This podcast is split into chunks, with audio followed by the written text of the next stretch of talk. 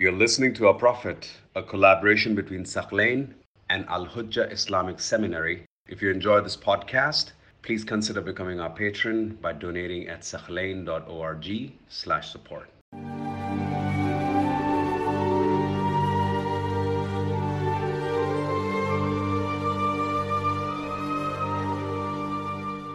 In our discussion tonight, we will examine the way the Prophet ﷺ interacted with his first two grandsons, the birth of Al Imam al-Hasan and the birth of Al Imam al Hussain salawatullahi alayhima.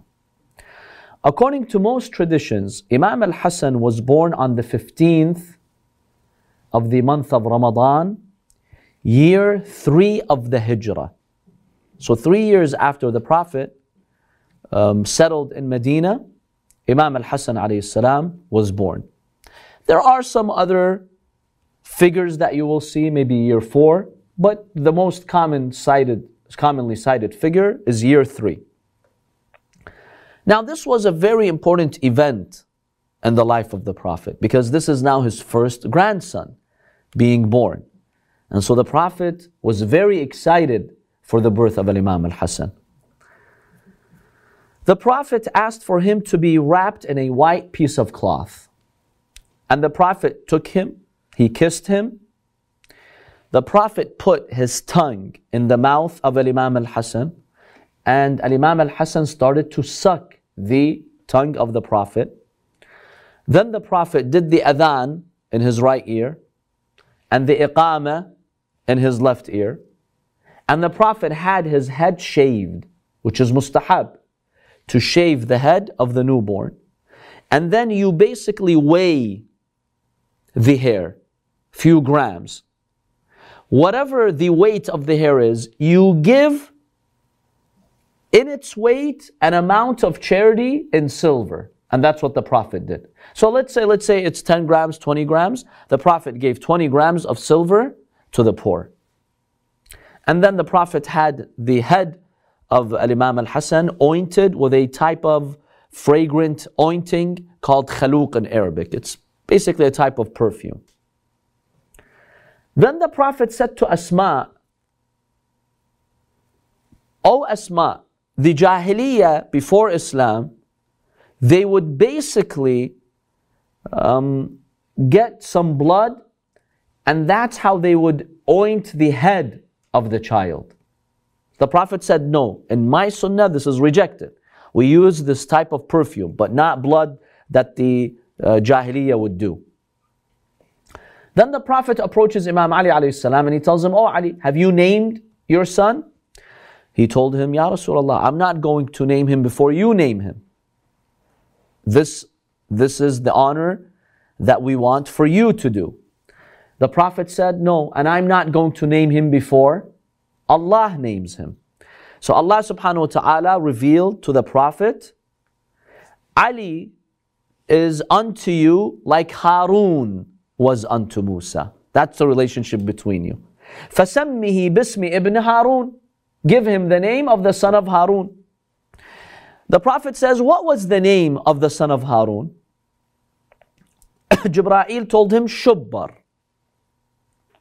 He told him, "Lisani Arabi." What does that translate into Arabic? Because I want to give my son an Arabic name. He says in Arabic, Shubbar translates to Hasan. So if you take the Hebrew language of Shubbar and you translate it to Arabic, it becomes Hasan, فَسَمَّاهُ الْحَسَنُ. So the name Al-Hasan comes from Allah subhanahu wa ta'ala. And by the way, according to historians, the name Hasan was a new name, not a name that others had named before the religion of Islam. Because many of the names of the Ahlul Bayt, they existed before Islam, such as Fatima. Fatima alayhi salam was not the first lady to be called Fatima. There were other Fatimas who were born before her, such as the mother of Imam Ali alayhi salam, and other Fawatim, the daughter of Hamza, for instance. So the, first, the, the, the, the name Fatima was not a new name. But the word Hasan was a new name. The word Hussein was a new name. People in Jahiliyyah would not name Hasan and would not name Hussein. Yes, there were names similar to Hassan and Hussein. For instance, for, ins- for instance, the name Hassan, like Sa'd, or Hasin, like Sa'id. These were Arabic names. We do find in history some references that they would actually name that. Hassan and Hasin. But Hassan and Hussein is a new name that Allah subhanahu wa ta'ala commanded the Prophet to give to his grandsons. So these are unique names according to the analysis of a number of historians. So we believe in our school of thought, according to our hadiths, that Allah is the one who named Al Imam al-Hasan and Hussein. Now Sunni sources have made a claim over here. Ahmad ibn Hanbal, the famous Sunni scholar, in his Musnad, he claims in one hadith that Imam Ali alayhi salam says, supposedly, when Hassan was born, when Imam al-Hasan was born, I named him which name? Harb. What does Harb mean? Fighting, Fighting war. فَلَمَّا وُلِدَ الْحَسَنِ سَمَّيْتُهُ حَرْبًا. I called him Harb. So the Prophet came, he said, show me my son, I want to see him. And what did you name him? So I said, Harb. Ya Rasulullah, I've chosen the name of war for my son. The Prophet said, Bal huwa Hasan. No, no. You know, that's not really a good name. Name him Hasan, which means good. Imam Ali, in this hadith that Ahmad ibn Hanbal narrates, he says, okay, when my son Hussein was born, I called him Harb.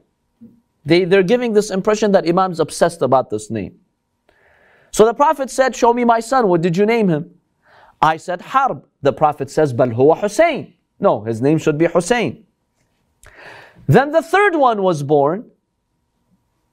I also called him Harb. The Prophet said, what did you name your third son? I said, Harb. He says, Bal huwa Muhsin or Muhassin. Then he says, the Prophet told me, give them the names of the three sons of Harun, Shubbar, wa Shabir, wa Mushbir, which translates to Hassan, Hussein, and Muhsin or Muhassin. Because there's a disagreement amongst ulama uh, as to whether it was Muhsin, the one whom Lady Fatima miscarried, or Muhassin. Some believe it's the correct pronunciation is Muhassin, not Muhsin. In any case. Let's stop at this hadith and analyze it briefly. Number one, this hadith contradicts the Sahih hadiths that state Imam Ali told the Prophet, I'm not going to name him before you name him. So automatically they contradict Sahih hadiths, so we dispel them. Number one, number, number one. Number two, this hadith is aimed at giving us the impression that Imam Ali's line of thinking and his taste in choosing names was not compatible with what? With the Prophet. Imam Ali wants a name, the Prophet says no. Give him another name, which is not true. We find the biography of Imam Ali and the Prophet. They were very similar, even in their uh, thought process, even in their taste, even in the things they would choose. They were very similar. Because Imam Ali grew up in the lap of the Prophet. He raised him. This hadith wants to falsely give the impression that Imam Ali was really, his personality was very different than the Prophet. Number three, what's interesting about this hadith is that it confirms the birth of who? Muhsin. And the Prophet named him. This is a fabrication. Muhsin was not born during the time of the Prophet. Muhsin, Lady Fatima was pregnant when the Prophet passed away, and then he was miscarried when she was attacked. This hadith, this hadith, basically is aimed at rejecting the incident of the door and to say that, yeah, he was born at the time of the Prophet and the Prophet actually asked Imam Ali this question and he named him. So no one, no Muslim will come and think, oh, Lady Fatima was pregnant and she got hurt and maybe she miscarried. See, it's a way to deny that tragedy. So they claimed, they couldn't deny Muhsin because clearly Lady Fatima had a son by the name of Muhsin. So they couldn't deny that. So they changed the story and made it appear that he was born during the life of the Prophet to avoid this whole incident. In any case, this hadith in Musnad Ahmad does not stand. It is contradicted by other Sahih hadiths that Imam Ali, to begin with, he asked the Prophet to name them, and he did not name them Harb. And why would he name them that name? This, this name was the, uh, whose, whose name was Harb? The father of Abu Sufyan? Abu Sufyan ibn Harb, yeah? Abu Sufyan's father, at this time, year three in Medina, Abu Sufyan was the foremost enemy of Islam, mobilizing armies against the Prophet. And Abu Sufyan's uh, father, Sakhr ibn Harb, I don't know, either, either his father or grandfather, his name is Harb. You think Imam Ali is now going to take the name of the Prophet's enemy's father to give it to his son? When did Ali ibn Abi Talib do something like that for us to accept this? So this is preposterous, ridiculous, and we don't accept it. And so I guess also giving the impression that Imam Ali is giving names that are not peaceful. Exactly, names that are aggressive. You know, you, you don't name your child an aggressive name. The Ahlul Bayt would not do that. So yes, that's another observation here. Abu Sufyan himself. His name is Harb? Sakhr ibn Harb. Sakhr ibn Harb, right. His name, Abu Sufyan's name is Sakhr, his father is Harb. So why would Imam Ali, you know, be adamant in naming his son the name of the father of his enemy? You know, that's not something the Imam Ali salam would do. Now, if you noticed in the hadith with the Prophet, he said to Asma, give my son. Scholars have a discussion, who is this Asma? The common understanding was that this is Asma, the wife of Ja'far. Asma' bint Umays, the wife of Ja'far al-Tayyar. Now there's a historical dilemma, because in year three or four of the Hijrah, where was Ja'far? He was in Abyssinia, exactly, he was in Habasha. When did he come to Medina? Year what? Year seven. He came year seven, at the concurrent with the conquest of Khaybar. He came back. So the argument is, Ja'far was not even present in Medina at this time. So how is it that his wife is here? So there's two explanations. We also find her name at the marriage, wedding of Lady Fatima alayhi salam, and we discussed that before. Briefly, the first analysis is that Habasha is just across the Red Sea from the Arabian Peninsula. It would just take a few days for people to travel. So yes, they lived in Habasha, but it doesn't mean that they would not visit the Prophet when they could. And there was no danger, because the Najashi was just, he respected Muslims. They're not going to Mecca to face persecution. You go from Habasha to Medina to visit Rasulullah, keep up with the Muslims. What's the problem? So maybe she would visit frequently. That's completely normal. Number two, some scholars believe that later scribes who wrote the hadith, they confused her with another Asma. We have Asma bint Yazid al-Ansariya. She was the daughter of the one of the Ansar. And if you remember, we talked about her before in our biography class. She was the, the speaker, the female speaker. She was very eloquent. She would give speeches. And she's the one when the Prophet promised a great reward for the fighters. She came to the masjid, she said, Ya Rasulullah, we take care of the children, we keep up with the house, and they go and they become shaheeds and they get all the ajr, that's not fair. The Prophet praised her for her courage to come and ask this question, and then the Prophet says, the woman who does the chores in her house, raises the family, her ajr is no less than the one who fights in the battlefield. So this is Asma' bint Yazid. Some scholars believe this Asma' there was Asma' bint Yazid, or maybe some other Asma', and others, others have confused her. My personal analysis is that no, this is Asma', the wife of Ja'far. And she, she visited, you know, it's, it's completely normal to visit.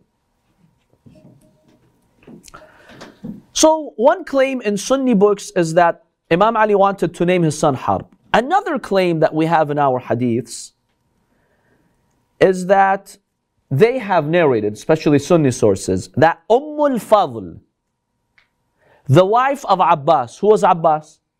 The uncle of the Prophet. She saw a dream that a body part of the Prophet was in her lap. She came next day, she told the Prophet, I saw a disturbing dream. I saw one of your body parts in my lap. The Prophet says, no, dreams are not as they appear. This is a good dream. This means Fatima will give birth to a boy, and you will basically take care of him, and you will breastfeed him. And so Umm al-Fadl, the wife of Abbas, she breastfed who? She nursed Imam al-Hasan. We have reason to believe this hadith is fabricated. Why? Year three of the Hijrah, where was Abbas? Mecca. He was with the Mushrikeen. He had not openly declared his Islam yet. It's at the Fatah of Mecca, the conquest of Mecca, that Al-Abbas joined Islam. So Al-Abbas was in Medina. There's no instance of him coming to, uh, he was in Mecca. There was no instance of him coming to uh, the city of, uh, of, of, Mecca, of Medina. Because remember at Badr, he was taken as a captive. The Muslims gained victory. He had come on the Mushrikeen side. He was taken as a captive. Then he was sent back to Mecca. So he did not live in Medina all this time. So how did this happen? So there's something problematic about this hadith, that Umm al-Fadl would be in Medina at the time. At the time she was in Mecca. Number two, it seems these hadiths were fabricated by the Abbasids. The Abbasiyin, they come from the line of Abbas, the uncle of the Prophet. So they fabricated a lot of hadiths that praise Abbas and his family and his role in, in being part of the Ahlul Bayt. So maybe one way to give a good image of Abbas and his wife is that, yeah, she was so close to the Prophet, the Prophet asked her to take care of Al Imam al-Hasan, and she breastfed Al Imam al-Hasan. That's another possibility.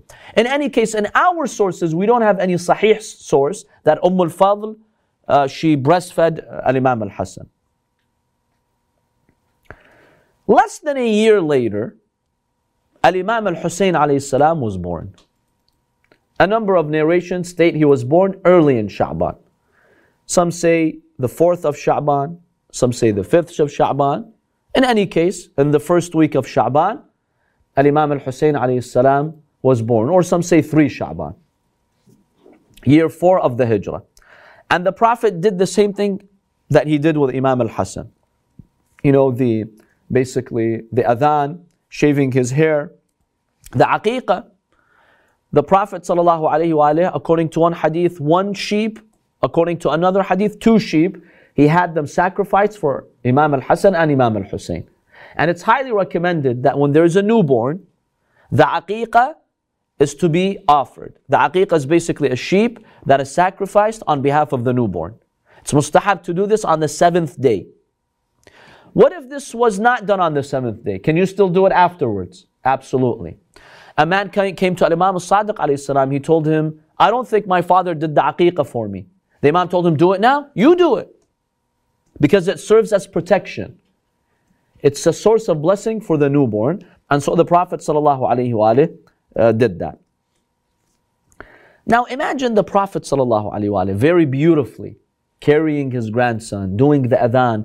He was teaching Muslims, look, don't say this as a child and he, what is he going to understand? Surround him with a good environment, because everything the newborn hears and sees is stored in the subconscious. Don't say what is the newborn going to know, what is the adhan going to do? No, it's doing wonders in the subconscious. So be very careful with what your children hear, what they are exposed to. And this was a very practical way for the Prophet ﷺ to do that. That's number one here. Number two, we see the Prophet from a psychological perspective is very sensitive with the color of the clothing around the infant. The Prophet said, I want my grandson in a white piece of cloth. When, the, when Imam al-Hasan was given to the Prophet, maybe Asma or whoever was there, wrapped him in a yellow piece of cloth. The Prophet criticized that. He said, no, I don't want you to wrap them in a yellow piece of cloth. That's not good. Avoid that. Didn't I tell you that the newborn should, be, should not be wrapped in the color yellow? Now at the time, maybe people didn't have the capacity to do research, but modern psychology has actually confirmed that babies cry more in bright yellow rooms. When you take infants to a room that's bright yellow, they cry more. And the tempers are more likely to flare around the color yellow. So every color has its effect. This is the effect of the color uh, yellow. And I'll share with you an interesting uh, quote by the famous uh, designer Carlton Wagner in nineteen eighty-nine. Carlton said, "Babies cry more, and temperamental people exploit, explode most quickly in yellow rooms." So this is a person who has experience with design, has confirmed that the color yellow has some sort of effect. So when the Prophet said, "Don't have them wrapped in yellow," subhanAllah, the Prophet was protecting the baby because maybe this makes the infant uncomfortable. So we see that the Prophet ﷺ pays special attention to these fine points, and he's teaching Muslims, you know, especially in Arabian society when infants didn't really have rights, you know, they were just like dolls, you know, no rights, no respect for them, nothing. The Prophet was saying, no, you have to give the infant its right. When Imam al-Hasan and Imam al Hussain were born, and now the Prophet has two grandsons, he thanked Allah subhanahu wa ta'ala by adding the nawafil. Originally, how many rak'ahs were the salah? According to Sahih hadiths in our sources and in Sunni sources. Originally, when the Prophet was uh, given the salah by Allah subhanahu wa ta'ala and he came to give it to the people, how many rak'ahs were they? Yes. Ten. Each salah was just two rak'ahs.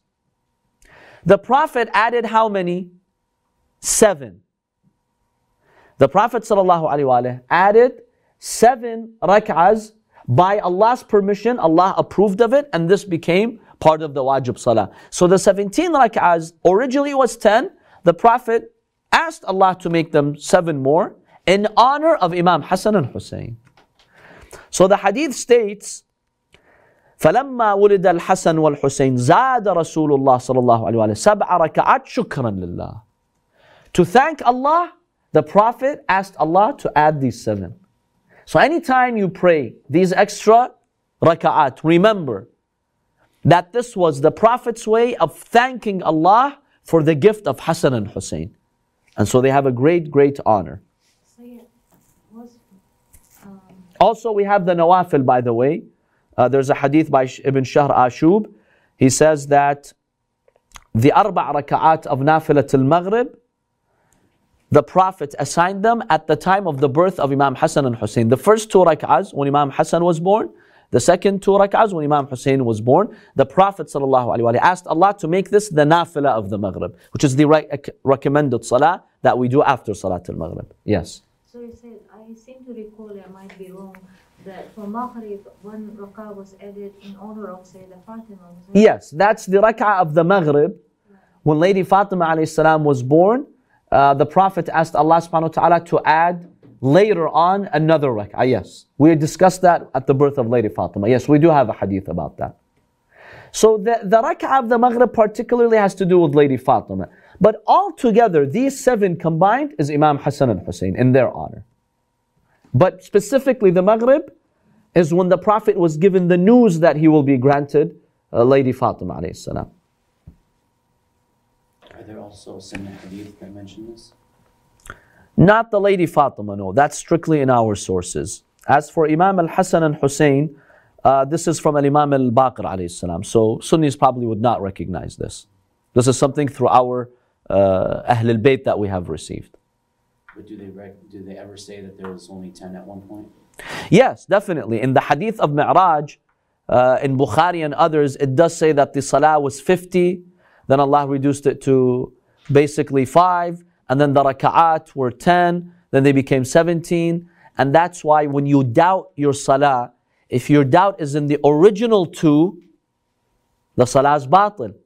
Whenever you have a doubt, am I in my first or second?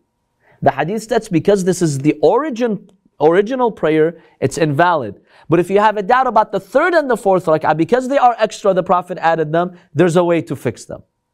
But they don't have anything as far as I've seen that this is this was in honor of Imam Hassan and Hussein. This is something told to us by Imam al-Baqir alayhi salam. But do they have a time, like when, when they were added? I don't know. But they, they've mentioned this in the hadith of Mi'raj. So probably they will say this was towards the end of uh, the Prophet's era in Mecca, possibly. Maybe that's their timeline. We do have uh, hadith, Sunni hadith sources in Sunan Tirmidhi, narrated by Ibn Abbas, that the Prophet would ask Allah to protect Hassan and Hussein by making the following prayer.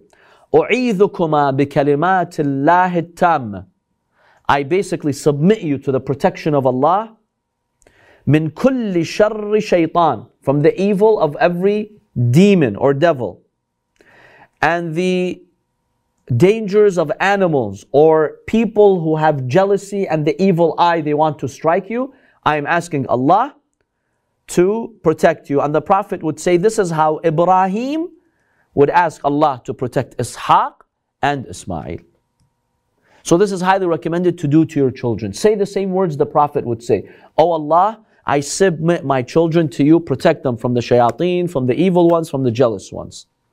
The Prophet would constantly do this to Imam al-Hasan and Hussein, and he would always recite the Mu'awwidhatayn, which are Surah Al-Falaq and Surah Al-Nas, for their protection.